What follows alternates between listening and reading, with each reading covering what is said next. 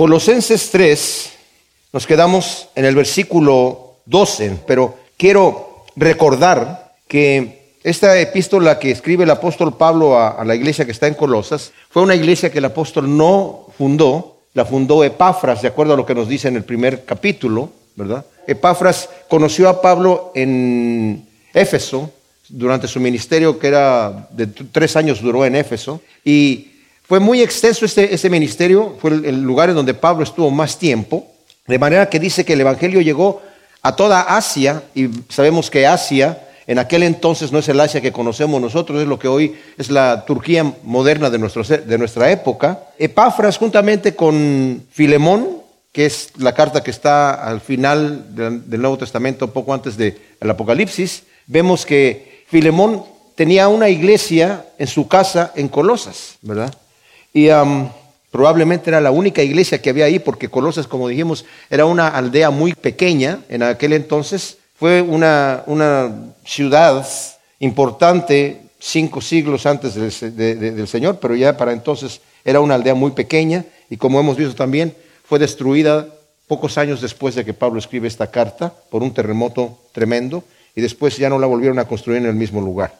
Entonces, había un problema en, en, Colosas, que era que se habían introducido unos falsos maestros que estaban trayendo, por un lado, legalismos a la iglesia, como añadiéndole al Evangelio. O sea, eh, estos eh, de Colosas recibieron el Evangelio por parte de Pafras, que, que él conoció a Pablo en Éfeso, llevó el Evangelio para allá, y era el Evangelio de la gracia, el Evangelio de la libertad en Cristo Jesús que son la buena noticia, ¿verdad? Que Cristo murió por nosotros y con el puro hecho de nosotros depositar nuestra fe en nuestro Salvador, tenemos entrada en el reino de los cielos. Pero llegaron unos legalistas que empezaron a añadir cosas y, y más bien hacer este evangelio, quitarle lo bueno, la buena noticia, era como hacerlo pesado, hacerlo legalista, ¿verdad? Pero también eh, eh, eh, estaban infiltrando varias doctrinas que después se conocieron como el gnosticismo en el siglo II, ¿verdad?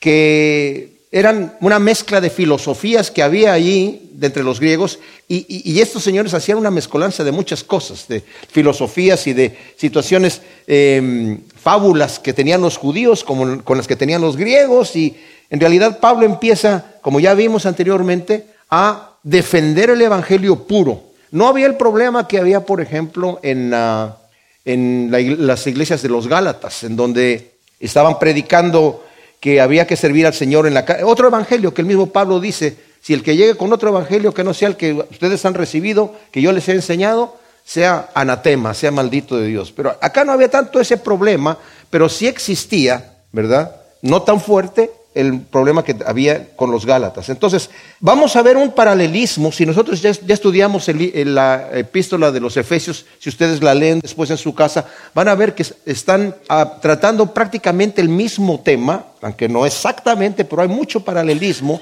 entre lo que es eh, la epístola de los Efesios y esta epístola de los Colosenses. Pablo siempre tiene el mismo sistema. Primero nos narra todo lo que somos en Cristo Jesús, todo lo que el Señor ha hecho por nosotros, la bendición de que somos hijos de Dios, que somos escogidos por el Señor, por su puro afecto de su voluntad, Él quiso dar su vida por nosotros para comprarnos herencia. Eso es una gran bendición, porque Él es el iniciador de estas cosas y nosotros podemos descansar allí. Pero después Pablo entra en la situación práctica de lo que nosotros tenemos que hacer. O sea, nunca nos dice las cosas que tenemos que hacer ya en Cristo como cristianos, cómo debemos vivir nuestra vida, sin antes decirnos lo que Cristo ya hizo por nosotros. Y esto es algo bien especial porque nosotros los seres humanos tendemos a querer una religión en nuestra vida. ¿Qué quiero decir con esto? O sea, sentimos que tenemos que estar haciendo algo para ganarnos de alguna manera la aprobación de Dios.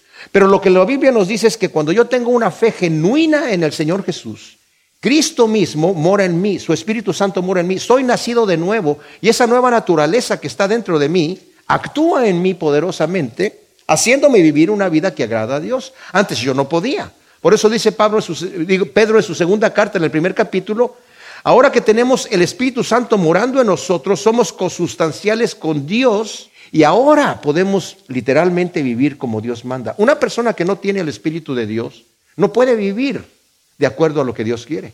Por eso le dijo el Señor a Nicodemo, es necesario que nazcas de nuevo, porque lo que es nacido de la carne es carne. Por muy bien que te quieras portar, tus buenas obras son trapos de inmundicia delante de Dios. Pero cuando ya tienes el Espíritu de Dios morando en tu corazón, Dios actúa en ti y tú puedes presentar tu cuerpo, como dice en Romanos 12, como sacrificio vivo, santo y agradable a Dios. Va a ser agradable ahora a Dios. Ahora puedes presentar tus miembros a la justicia como antes los presentabas a la injusticia, pero es porque Dios está morando en ti. Y lo que Pablo acaba de decir aquí es que podemos descansar en Cristo Jesús. Este descansar no quiere decir que me relajo y no hago nada, porque mi caminar cristiano es una lucha constante, mis amados. Y la lucha es contra mi propia carne.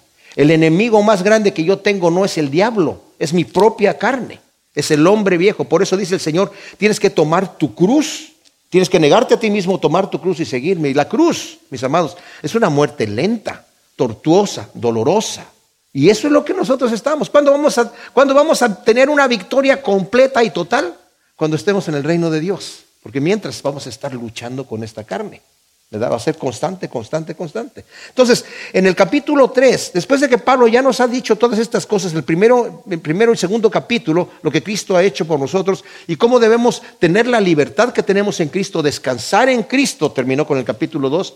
Después, en el capítulo 3, vimos que nos dice que ya que hemos sido resucitados juntamente con Cristo, debemos buscar las cosas de arriba donde está el Señor sentado a la diestra de Dios, poner la mirada allí, porque hemos resucitado con Cristo. O sea, en el bautismo nos dice aquí que hemos muerto con Cristo Jesús, mis amados. O sea, Cristo murió y nosotros cuando nos bautizamos estamos dando testimonio de que hemos muerto con Cristo Jesús. Es un simbolismo, no quiere decir que el bautismo hace algo especial en mí. Bueno, sí lo hace, Pedro dice que me da una aspiración a una nueva conciencia, dice, pero no nos salva así, sino la salvación viene por fe. No obstante, el bautismo es un ritual que yo hago, ¿verdad? En que a mí me sirve. Es como poner las manos a alguien cuando está uno orando, ¿verdad? No es que la mano tenga un poder especial, sino que es, como somos de carne y hueso, necesitamos nosotros ese toque, ¿verdad?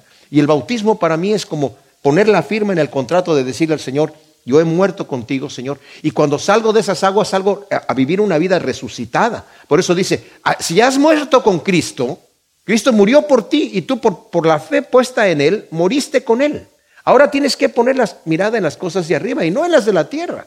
Y ya nos dijo, nos dio una lista de cosas que debíamos haber quitado, ¿verdad? En nuestra vida, donde dice el versículo 5, haced morir pueblo terrenal en vuestros miembros, fornicación, impureza, pasión desordenada, deseo malo y avaricia, que es idolatría, cosas por las cuales viene la ira de Dios y en las cuales ustedes vivieron en otro tiempo cuando vivían en ellas, pero ahora también desechad también vosotros todas estas cosas, ira, enojo, malicia, maledicencia, lenguaje obsceno de vuestra boca. No mintáis los unos a los otros, ya que os habéis desvestido del viejo hombre con sus prácticas. O sea, aquí eh, nos va a empezar a decir Pablo del capítulo 3, del 1 al 8, la relación del cristiano con Cristo. Del 9, versículo 9 al versículo 17, la relación del cristiano en la iglesia. Del 18 al 21 del capítulo 3, la relación del cristiano en la familia. Del 22, del 3.22 al 4.1 del cristiano en su trabajo diario. Y del 4.2 al 6 nos dice la relación del cristiano con la gente que está afuera de la iglesia. Entonces, en el versículo 9 nos acaba de decir, mis amados, que no debemos mentir los unos de los otros porque nos hemos desvestido del viejo hombre. Nos dio dos listas. Primero dice estos pecados los cuales vienen la ira de Dios sobre la gente que practica esas cosas. Y que si yo soy cristiano, no debo de estar practicando estas cosas porque si no, entonces no soy cristiano, ¿verdad? No soy cristiano. Yo digo que soy, pero no soy. Soy de aquellos que van a decir, Señor, Señor. Dice el Señor, ¿por qué me dice Señor, Señor? y no haces lo que yo digo. No todo el que me dice Señor, Señor va a entrar en el reino de los cielos. Y muchos me dirán, Señor, que nos hicimos muchos milagros, que nos hicimos mucha obra, muchas cosas para el ministerio.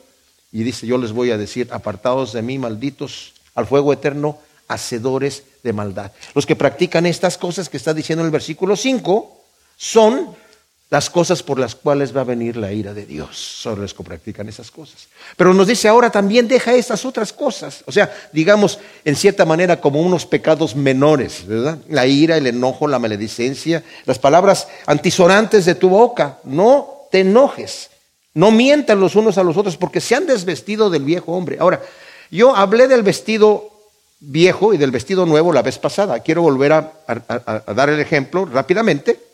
El vestido viejo del que nos estamos despojando es un vestido sucio, roto, maloliente, que se está pudriendo. Pero a veces en la carne ya nos acostumbramos a cómo se siente, nos acostumbramos cómo huele y como que no nos lo queremos quitar porque ya estamos acostumbrados a ese vestido. Desde el punto de vista divino es un vestido horrible, pero nosotros a veces no lo vemos así. Entonces cuando el Señor nos dice, quítate ese vestido y te voy a poner el nuevo, el nuevo aparentemente no lo entendemos y puede incluso que no nos guste al principio. Pero como yo les dije la vez pasada, di el ejemplo de la mujer cuando va, ¿verdad? Allí eh, al, centro comercial y de repente pasa por la tienda en donde le gusta ver los vestidos hermosos que hay ahí, y de repente ve un vestido que dice, wow, ese vestido está impresionante, pero es ese tipo de ropa, ¿verdad? Que la mujer que se lo pone tiene que tener el cuerpo perfecto porque si no se le ve todo lo imperfecto. Hay ropa así, ¿verdad? Y cuando está viendo el vestido, eh, estoy repitiendo lo que dije la vez pasada, ¿verdad? Pero cuando está viendo el vestido, la dependiente sale y le dice, ¿le gusta el vestido? Sí, está precioso, precioso. ¿Por qué no se lo prueba? No, muchas gracias, muchas gracias. que, mire, pruébeselo, le va a quedar bien. No, no, no, no, es que, mire, es que este vestido es especial. No, ya lo estoy viendo. No, pero es, es interactivo. A ver, ¿cómo? Sí, es interactivo. Cuando usted se lo pone, le quita donde le sobra y le pone donde le falta. Y además, cada vez se va a ver más hermosa la va a vivificar, la va a nutrir, la va a rejuvenecer. Y el vestido nunca pasa de moda, la va eh, a embellecer y le va a formar el cuerpo perfecto. Y además es gratis. Ese es el vestido que el Señor nos está ofreciendo, pero a la vez, en donde nos sobra, nos va a apretar. Es para hombres y mujeres, ¿verdad? Y donde nos, nos falta, nos va a rozar.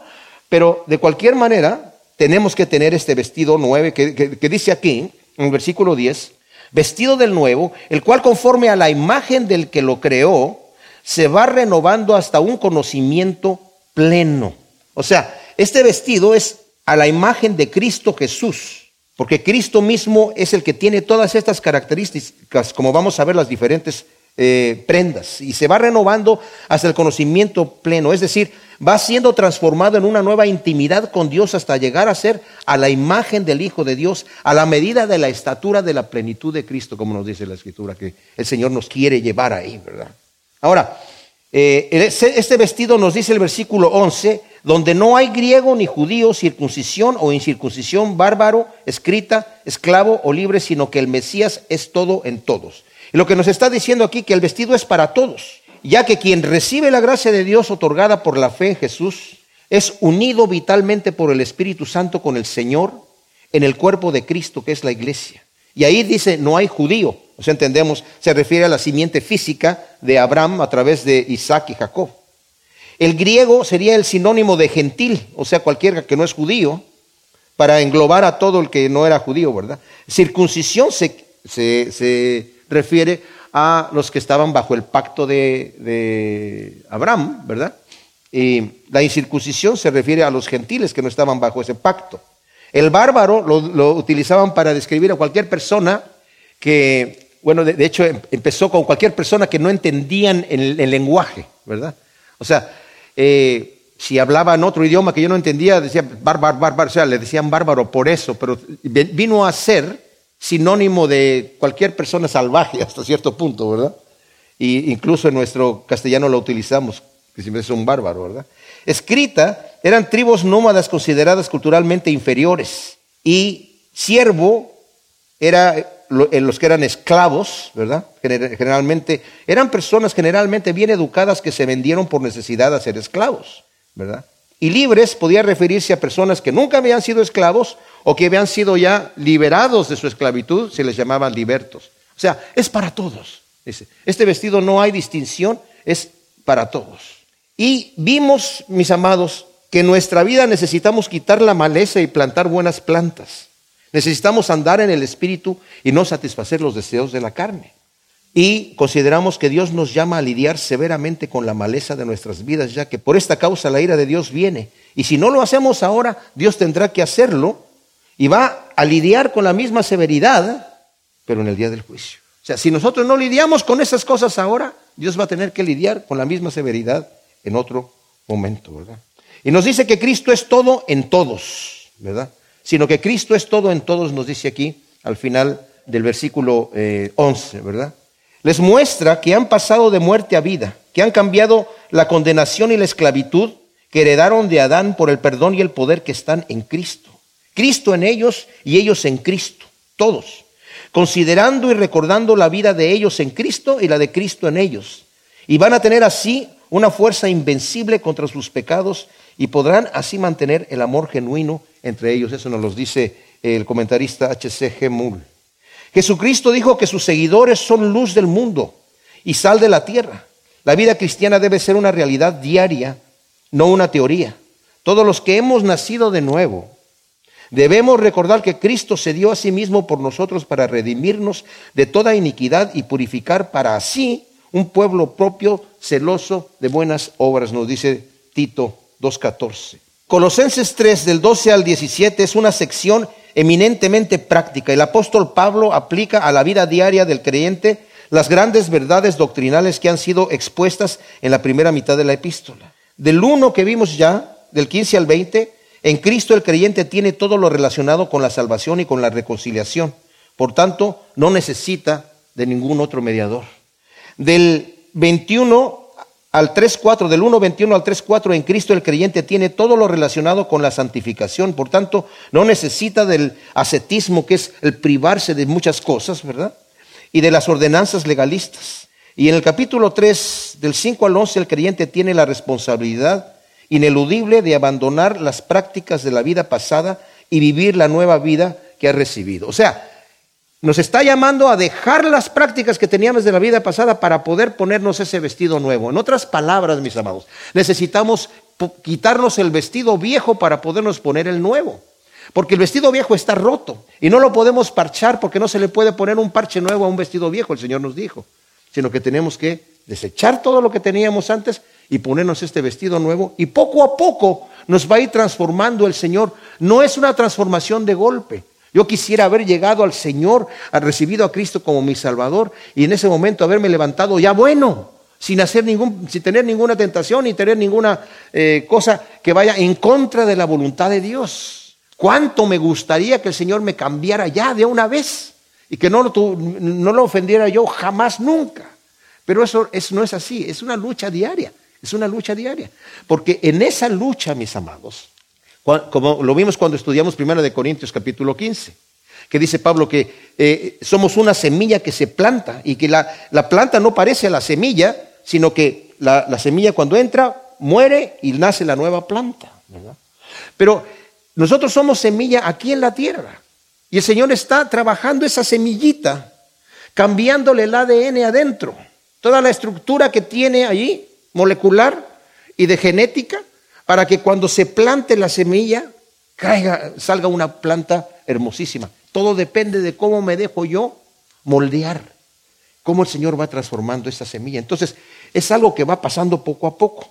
Entonces nos dice el versículo 12, por tanto vestidos como escogidos de Dios, santos y amados, de sentimientos entrañables, de compasión, de bondad, de humildad, de mansedumbre, de longanimidad. Ahora, vestidos al saber lo que Cristo ha hecho por nosotros. O sea, nos está pidiendo que nos vistamos por nosotros. Después de despojarnos del hombre viejo con sus prácticas, viene el mandato imperativo de vestirnos con el nuevo vestido que Cristo nos está ofreciendo. Y luego nos dice, ¿cómo debemos de vestirnos? Debemos vestirnos como escogidos de Dios, santos y amados. Eso es lo que somos nosotros. ¿Qué somos?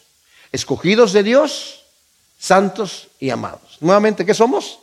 Escogidos de Dios, santos y amados. O sea, eso es lo que ahora, en nuestra nueva naturaleza, ahora que ya hemos recibido a Cristo como nuestro Salvador, eso es lo que somos. Debemos de vivir de acuerdo a la altura. Si yo soy un representante, digamos, un embajador de mi país, México, en algún otro lugar, tengo que vivir de acuerdo, tengo que vestirme de acuerdo a mi posición. No puedo vestirme como me da la gana porque tengo una posición de embajador, entonces tengo que vivir, vestirme a la altura. Ah, había un programa muy, muy antiguo que salía en la televisión que se llamaba Los Beverly Ricos. Yo no, me, no sé si ustedes, algunos de ustedes lo, vieron, los jóvenes a lo mejor no saben ni de qué estoy hablando, pero se, trata de, se trataba, ¿verdad? De un, eh, una familia en donde el tío está cazando, están viven allá en la montaña, ¿verdad? Eh, unos ermitaños. Y de repente está cazando un conejo y le dispara y falla. No le da al conejo, pero le da a la tierra y empieza a salir petróleo. Entonces, acto seguido, estos tipos son millonarios y van rumbo a Beverly Hills, a vivir a Beverly Hills. Y, compran una mansión ahí, tienen una cuenta creciente en el banco millonaria, ¿verdad? Pero toda la trama del programa y lo cómico del programa es que estos Beverly ricos todavía andan manejando esa carcachita que tenían allí. La abuela todavía está cocinando en esas ollas viejas, ¿verdad?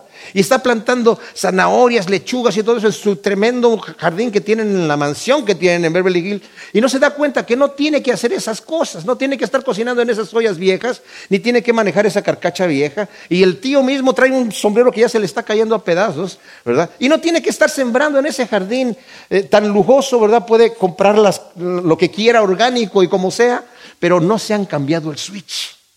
Y el Señor nos está diciendo, no seas tú esos Beverly ricos espirituales. Vístete de acuerdo a la altura como hijo de Dios, como escogidos de Dios, santo y amado. Y nos empieza a decir las diferentes prendas que nosotros necesitamos tener aquí, ¿verdad? Y la primer prenda que nos dice aquí, ahora, cuando nos dice escogidos de Dios, regresemos un poquito aquí. ¿Quién acusará a los escogidos de Dios? Nos dice Romanos 8:33. ¿Qué quiere decir que somos escogidos de Dios? Dice Mateo 20, 16, muchos son los llamados y pocos los escogidos. El catecismo de Westminster nos dice que, la confesión de fe de Westminster, por ejemplo, dice, habla acerca de los que son eficazmente escogidos. Dios, a los que antes conoció, dice Romanos, los, Dios los predestinó para que fuesen hechos conforme a la imagen de su Hijo. El Señor nos conoció desde antes y nos preparó para que caminemos en las obras que Él preparó para nosotros. Él sabiéndonos que nosotros íbamos a aceptar a Cristo como nuestro Salvador, nos preparó todo el camino, ¿verdad? Y somos escogidos de Dios y el Señor prepara el camino para nosotros. Pero además somos santos. ¿Qué significa ser santos? Significa ser separados. Santificar no significa hacer santo, sino apartar. Nosotros somos una nación santa, dice primera de Pedro 2.9. Cuando la escritura, por ejemplo, cuando nos habla y nos dice que debemos santificar al Señor en nuestros corazones, de primera de Pedro 3, 15 y 16. ¿Qué quiere decir santificar en este caso? Santificar no quiere decir, no, vamos, no podemos nosotros hacer a Dios más bueno de lo que ella es, ¿verdad? Él es ya santo, no quiere decir que yo lo voy a santificar haciendo lo más bueno en mi corazón, sino significa que yo soy el que me voy a preparar para santificarme delante de Dios. Cristo mora en mí. Pablo nos dice, ten cuidado de lo que estás haciendo con tu cuerpo, porque tú ya no te perteneces a ti mismo, ¿verdad? Y cuando está hablando acerca de eh, a, los, a los, a los eh, corintios, les dice, ¿cómo vas a unirte a una ramera? ¿No sabes que el que se une a una ramera se hace un cuerpo con ella? Cristo vive en ti, tú vas a ser a Cristo partícipe de eso. Santifícalo en tu corazón, santifícalo en tu vida. Si tienes, dice Pedro también dice, si invocas por Padre aquel que sin acepción de personas juzgará a todos, vive una vida santa, glorifícalo en tu vida, santifícalo en tu corazón, ¿verdad? Entonces aquí en el capítulo 3 de Colosenses nos sigue diciendo aquí en el versículo 12, por tanto vestidos como escogidos de Dios en esta nueva vida, con este nuevo vestido que nos está dando, y nos va a empezar a hablar de las diferentes prendas de este vestido. Y vamos a ver con este vestido nuevo que nos exhorta que lo debemos tener, ¿verdad? En el versículo 10, revestidos del nuevo, el cual conforme a la imagen del que lo creó se va renovando hasta el conocimiento pleno nos dice que debemos vestirnos como escogidos de Dios, santos llamados, y luego nos da la primera prenda de entrañable misericordia o de sentimientos entrañables de compasión. Es un hebraísmo que significa una compasión y perdón profundos. Cuando Zacarías, el padre de Juan el Bautista, está dando, eh, ustedes saben que cuando nació Juan el Bautista, el ángel Gabriel vino a darle la, la promesa, la noticia a Zacarías, que ya era viejo, que su esposa, que era estéril y también era avanzada de edad, iba a tener un hijo. Y ya cuando nace, profetiza. Y cuando profetiza, está hablando de que va a venir este niño y va a anunciar, va a abrir el camino para el Salvador. Dice, porque el Señor va a venir a salvar a su pueblo por la entrañable misericordia de Dios. Y utiliza nuevamente este mismo término. O sea, esa es una de las prendas. ¿Y la misericordia qué significa, mis amados? La misericordia significa pasar por alto el agravio. Alguien va a decir, bueno, pues entonces es como que me vean la cara de tonto. Bueno, si la misericordia es que me vean la cara de tonto, entonces eso es lo que tengo que hacer. Tengo que hacerlo. Tengo que pasar por alto. Y, de una forma entrañable. No es algo que es solamente superficial. Yo busco hacer así. Dice Mateo 5, el Señor está hablando en la introducción del, del, Sermón del Monte, cuando da las bienaventuranzas, dice, bienaventurados los misericordiosos, porque ellos alcanzarán misericordia. A Dios le gusta perdonar, mis amados. Él busca la manera de perdonarnos a nosotros. No fue así nada más, te perdono, porque siendo Dios no lo puede hacer. Le costó la vida, literalmente, perdonarnos a nosotros tener misericordia de nosotros, porque la misericordia es no pagar lo que se merece la persona, el mal que se merece, sino darle lo que no se merece. Y eso es lo que nosotros tenemos que hacer entrañablemente, tener esa compasión y perdón profundos. De benignidad, ¿qué significa? Significa bondad, delicadeza, generosidad, que es uno de los frutos del Espíritu Santo, según nos dice Gálatas 5:22. De humildad y de mansedumbre Humildad que en sentido positivo significa modestia, en contraste con la falsa humildad que ya nos había dicho Pablo aquí de los maestros, estos falsos en el 2, 9 y 23. La humildad de la que Pablo habla es la que surge de un corazón rendido a Cristo. Ahora, en la cultura griega, mis amados, la humildad era una debilidad de carácter. Y ahora en el mundo también se ve así. No se ve como una virtud, se ve como una debilidad de carácter. Ahora, humilde no quiere, humilde no quiere decir que esta, la persona se está agachando así, ¿verdad? Y sí, no, no, no, sí. no. La humildad, como dije yo, es una virtud de un corazón que está rendido a Cristo. Y la mansedumbre significa poder bajo control, que es también la sumisión al dolor y a la prueba. Ahora, cuando uno está, por ejemplo, si tú ves un caballo salvaje, ves toda la fuerza que tiene. Yo me acuerdo que mi padre tenía una hacienda en México y un día compró dos caballos de esos percherones grandísimos, ¿verdad? Y nadie los quería domar porque estaban muy salvajes y estaban muy fuertes. Y él se subió y pues sí, los alcanzó a domar. Y yo les digo, uno parecía que el caballo después que ya estaba domado, como que había perdido fuerza, pero tenía toda su fuerza ahí. Pero la tenía bajo control. Y la mansedumbre es eso. Tienes el poder, tienes toda la fuerza, la misma fuerza.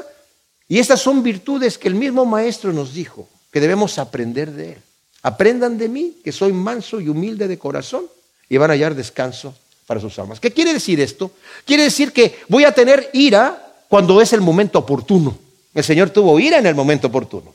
Cuando llegó al, templo y vio a la gente que estaba vendiendo los animales y todas esas cosas y cambiando el dinero, volcó las, hizo un látigo, no para pegarle a la gente, me imagino, sino para echar fuera los animales y volcar las mesas y nadie lo paró, nadie se atrevió a pararlo, porque era el momento donde tenía que estar así, ¿verdad? Y luego nos dice de longanimidad. La Biblia de Reina Valera que ustedes están leyendo dice paciencia, pero la palabra es macrotimía, que en realidad significa longanimidad. ¿Qué, qué es eso? Es eh, el espíritu que no se cansa de perdonar, esperar y amar.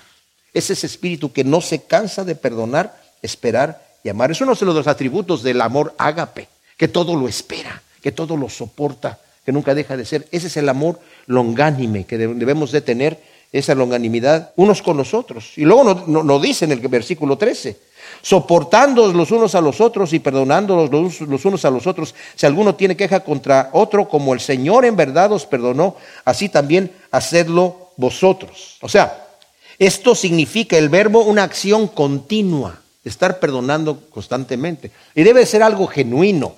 No algo de que, es que este, este, este, hermanito aquí o esta hermanita me caen como plomo, ¿verdad?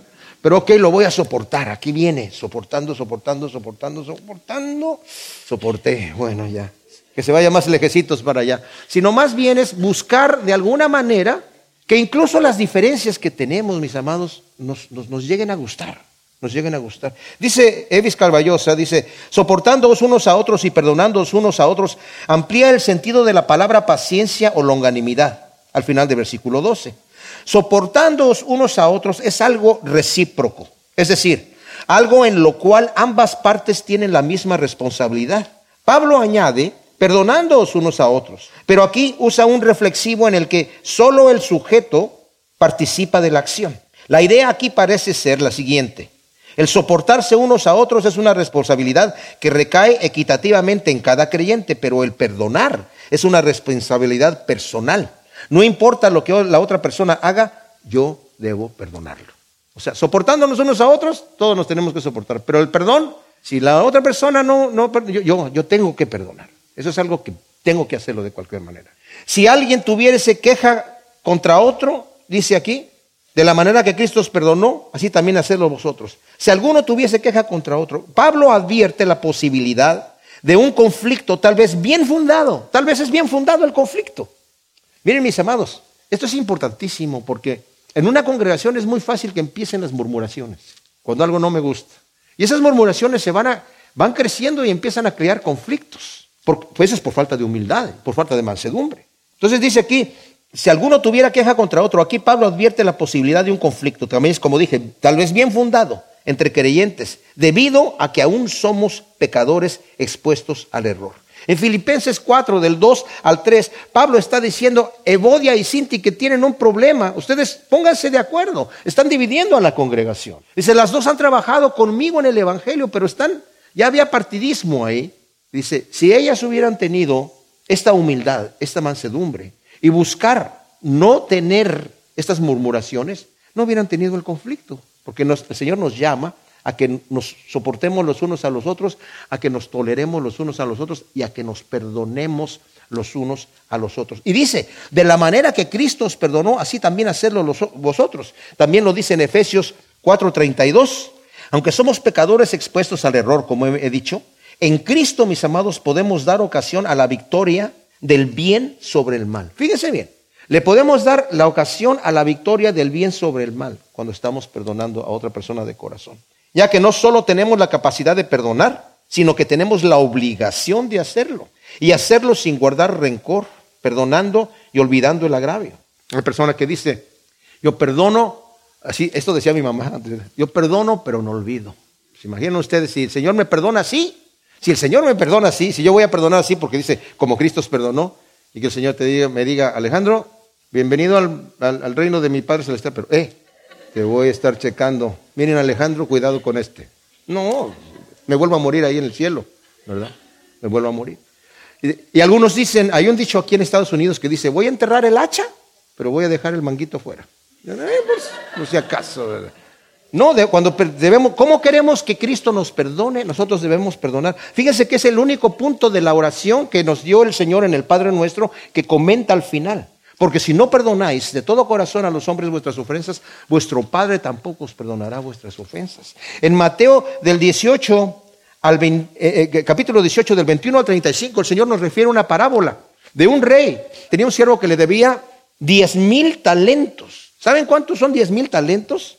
Son 17 mil millones de dólares. 17 mil millones. ¿Cómo le alcanzó este, este siervo a deber tanto? No sé. Pero dice, había un hombre que le debía a su rey 17 mil millones de dólares. Y no pudiendo pagarle, le dijo, te voy a echar en la cárcel. Y le rogó, por favor, tenme paciencia y te lo voy a pagar todo. Y el rey, sabiendo que este hombre no le iba a poder pagar, tuvo compasión de él y le dijo, ¿sabes qué? Olvídalo, te perdono, vete en paz. Pero él saliendo, se encontró con uno que le debía 100 denarios, un consiervo. Y su consiervo le dijo, por favor, tenme paciencia y yo te lo voy a pagar. ¿Cuál paciencia? Ninguna paciencia, a la cárcel. Entonces, cuando vieron los demás consiervos que había hecho esta injusticia con este hombre, le refirieron al rey y el rey lo mandó a llamar y le dijo, no, no te perdoné yo una deuda que yo sé que no me la ibas a poder pagar porque tuve compasión de ti, tú me suplicaste. Y tú no debías haber hecho lo mismo con tu consiervo que te debía una cantidad muy, muy inferior. ¿Cuántos son 100 denarios? Es el salario de 100 días de trabajo.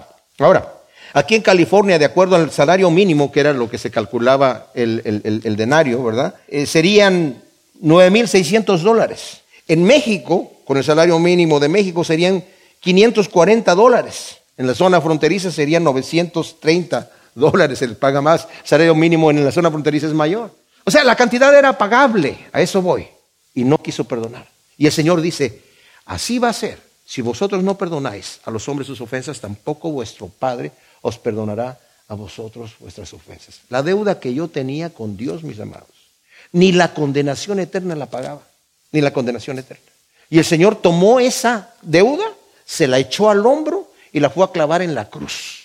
nosotros no podemos entender, porque no, no, no, no, no podemos ponernos en, en, en, en la posición de, de, de Cristo Jesús. Él es el Dios altísimo, el Dios eterno, el creador de los cielos y de la tierra. Nos dice la Escritura que sin, sin Él nada de lo que ha sido hecho fue hecho, que todas las cosas fueron creadas por Él y para Él. Y todas las cosas en Él subsisten, Él las mantiene todavía, las controla. Este Dios eterno, poderoso, santo, perfecto, viviendo, como dice el salmista, ¿verdad? En su presencia hay eh, eh, eh, delicias a su diestra para siempre, plenitud de gozo. Vino a nacer en un pesebre, no por ser excéntrico para ver que se sentía ser pobre, sino porque vino a identificarse con la persona más baja. Y vivió una vida humilde de manera que dijo a los que le querían decir, Señor, te seguiría donde quiera que tú vayas. Mira, te voy a decir una cosa. Las aves tienen nidos, las zorras tienen cuevas, pero yo no tengo dónde recostar mi cabeza. Así que si me sigues, vas a andar como yo ando. Y después fue torturado terriblemente. Se burlaron de él. Blasfemaron, le arrancaron la barba, lo escupieron. De manera que la escritura dice, según dice Isaías 53, cuando fue a la cruz no se podía reconocer como ser humano. Era una masa de carne. Y murió. Cuando le dieron a beber eh, vino mezclado con vinagre mezclado con, con mirra y lo probó, que era para que la, gente que estaba allí sufriendo como una especie como de estupefaciente, eh, como anestésico, para que se bajara un poquito, y cuando probó que era, no lo quiso tomar. O sea, cargó todo el pecado, todo el dolor, metió la mano hasta abajo en el fango para agarrar el pecado más vil y agarrar todos los pecados de todos los hombres. Ese es el amor que teníamos. Y nosotros no podemos perdonar un agravio pequeño, porque nos tenemos el derecho de que, de que demando mi, mi derecho de todo esto. La escritura me dice, no. Dice, el Señor incluso dice, ¿sabes qué? Si tu hermano tiene algo contra ti o tú con tu hermano y te acuerdas de eso cuando me vas a traer tu ofrenda, no la quiero, no me interesa. Ve y arregla cuentas y después presentas tu ofrenda. A mí me interesa que tengan amor, que tengan paz, que tengan comunión los unos con los otros. Así que de la manera que Cristo te perdonó, así también hacerlo vosotros. Como nos van quedando las prendas del vestidito. Ay, ay, ay, ¿verdad? Ay, ay, ay. Y sobre todas estas cosas, el amor que es el vínculo perfecto. O sea, como algo fundamental e imprescindible, como el cinturón que mantiene todas las demás prendas en un conjunto, con un amor genuino y verdadero. En Efesios 4, 15 nos dice, sino que hablando la verdad en amor, crezcamos en todas las cosas en aquel que es la cabeza, el Mesías.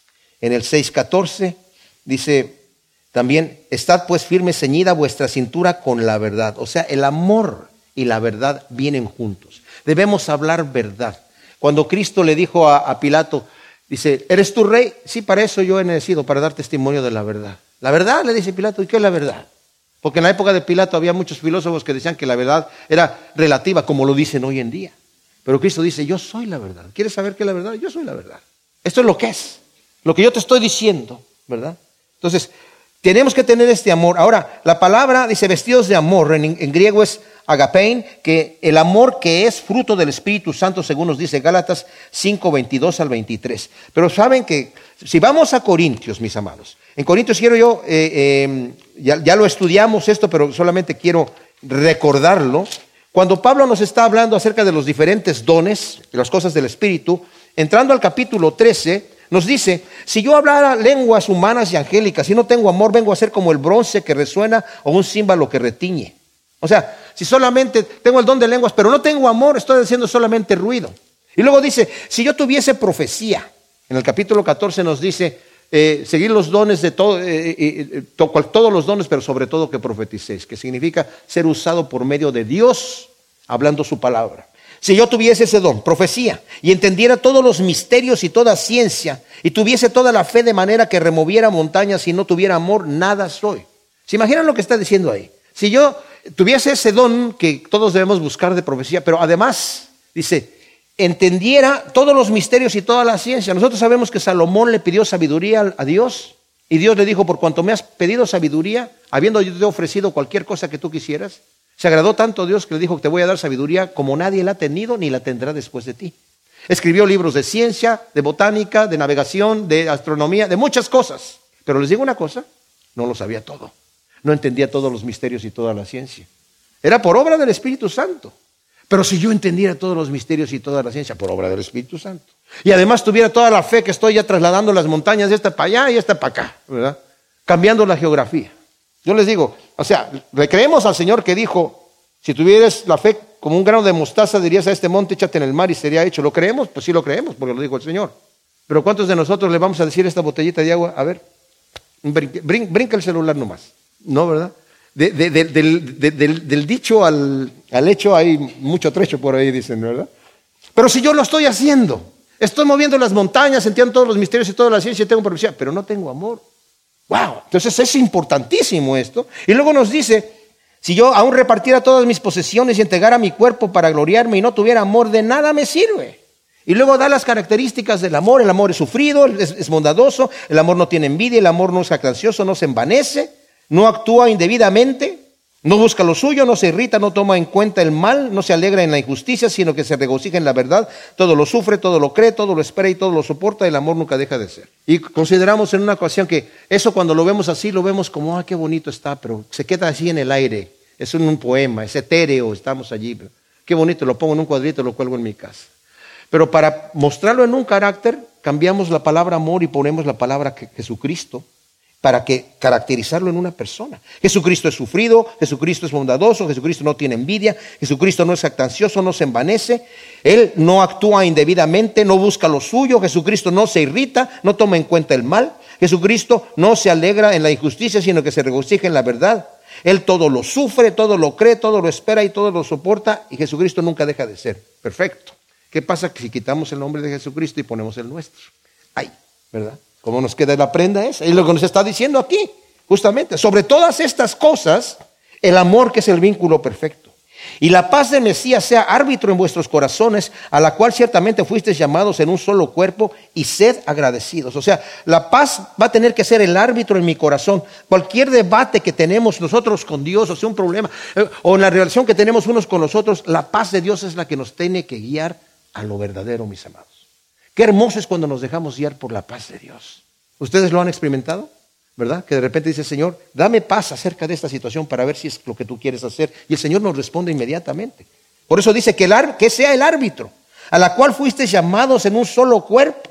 Esa paz de Cristo eh, no nos fue dada a nosotros solos como individuos, sino en una comunidad en la cual estamos en la iglesia, que es el cuerpo de Cristo. Él es la cabeza en donde debe haber esa paz y ese amor que nos une los unos a los otros, ligados en ese amor, mis amados. Y ser agradecidos. Al ser conscientes de todo lo que Cristo ha hecho por nosotros, muriendo por nosotros, amándonos, soportándonos, etcétera, ¿cómo no debemos imitarlo y ser agradecidos? Luego dice, la palabra del Mesías viva en vosotros en abundancia con toda sabiduría, enseñándoos y amonestándoos los unos a los otros con salmos e himnos y cánticos espirituales, cantando con gratitud en vuestros corazones a Dios. Ahora, la palabra de Cristo mora en nosotros en abundancia. La palabra de Cristo se refiere a todas las escrituras, la Biblia. Y es vital y necesario que todo creyente, fíjense bien mis amados, sea versado en las escrituras, que conozca la Biblia para mantenerse firme y no ser tambaleado de cualquier viento de doctrina, como nos dice en Efesios 4 del 11 al 16. Es también un escudo contra los ataques del diablo. Cuando el Señor Jesucristo fue tentado por el diablo, él pudo haber dicho lo que hubiera querido decir de su propio corazón cuando el diablo lo tentó, pero le dijo, no porque escrito está, no porque escrito está, no porque escrito está. Si tú no conoces la Biblia, o yo no conozco la Escritura, mis amados, en el momento de la prueba y de la tentación, Dios no me va a poner un versículo que yo no sé va a sacar de lo que yo ya tengo ahí.